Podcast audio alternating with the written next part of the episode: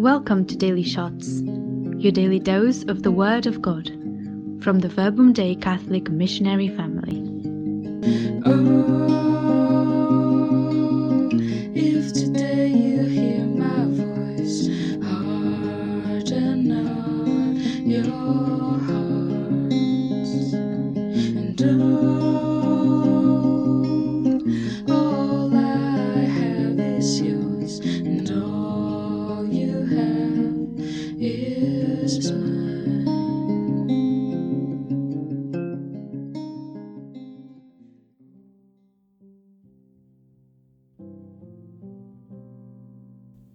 Hello, greetings everyone. I'm Roberto Carvajal from the Verbum Dei community in Chicago.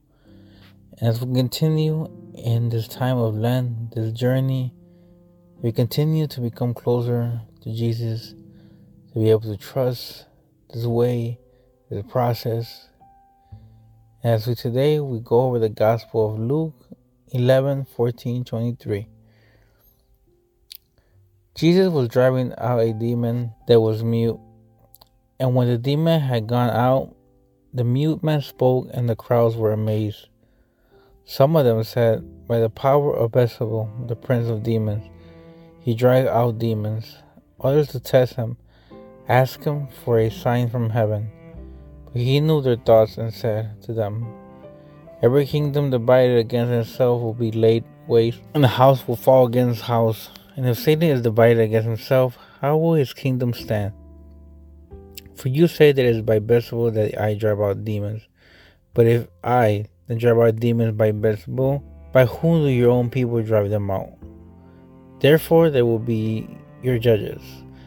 But if it is by the finger of God that I drive out demons, then the kingdom of God has come upon you. When a strong man fully armed guards his palace, he possesses such as are safe. But when o- one stronger than he attacks the, and overcomes him, he takes away the armor on which he relied and distributes the spoils. Whoever is not with me is against me, and whoever does not gather with me scatters. Today in the church, we celebrate the feast of Saint Oscar Romero. And today, reading these gospel readings, it reminded me something special from Romero. Looking at Jesus, who in this passage was doing something great, he was curing someone. And yes, some people, it says they were happy, they were amazed at what was going on.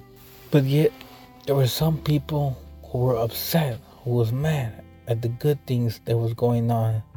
And it reminded me of the life of Oscar Romero because him being the Archbishop of El Salvador during the time of war, a time where the people of Salvador were suffering, he was chosen to be an Archbishop because he was somebody who was not a person that spoke a lot. And they thought that he would be a good candidate and they chose him. But once he stepped in to that position and saw the oppression, he knew he had to stand up for the people. Oscar Romero is known for being called the voice of the voiceless. He stood up and spoke to defend the poor, to defend the injustice, to defend even the soldiers to go and preach to them. The soldiers that were fighting in this war. And Jesus came and did the same during the time where his people were being oppressed. And he came and be that voice for the voiceless. And today, can we be that voice for the people who have no voice? Can we stand up? Yes, for Romero it was hard. And at times we may face the situations where we have to speak up, where we can make a difference. Each one of us has been called to live out the mission and let our life speak that living testimony that speaks loud, that gives voice of love, that speaks love.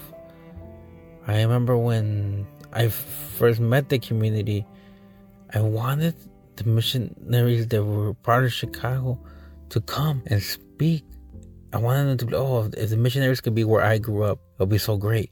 But the missionaries can only do so much. And I remember them saying that we were all missionaries. And I was like, I was struggling with that because I wanted them to go and speak to them. But I was reasoning how God was calling me. Yes, the missionaries can go, but I have you there in that neighborhood. You grew up there and seen my love. Today, your life, your living testimony can preach and be a voice of love to the ones that are around you, to show them to those people, the many, because of where they grew up, think they're not loved by God, think they don't have a future, think they don't have hope. Your life can be that living testimony that can speak loud, louder than any other preacher, because you're bringing that love of God.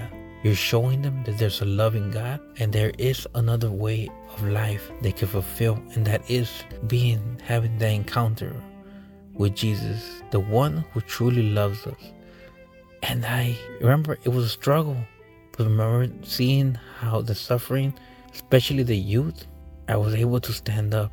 And now, today, I work with the youth. It's been years working with them, and it's because to bring that voice of love that gives them hope through all that God has given given me, we'll be able to give to them. They are God's people. There's so beauty in their lives with such a great capacity. And that's why we're called to love and share this with them. As Jesus came and brought love to many, he showed that God loved them. Oscar Romero pastored El Salvador and was able to show God's love. Today we are called to be able to pastor people's lives and show God's love. So today the invitation is for us to really look at our lives and be able to stand up. Stand up for the people and speak of God's love, just like Oscar Romero did, and the way that Jesus did, and invite each one of us today to do the same. Saint Oscar Romero, pray for us. Glory be to the Father, to the Son, to the Holy Spirit, as it was in the beginning, is now, and ever shall be, world without end. Amen.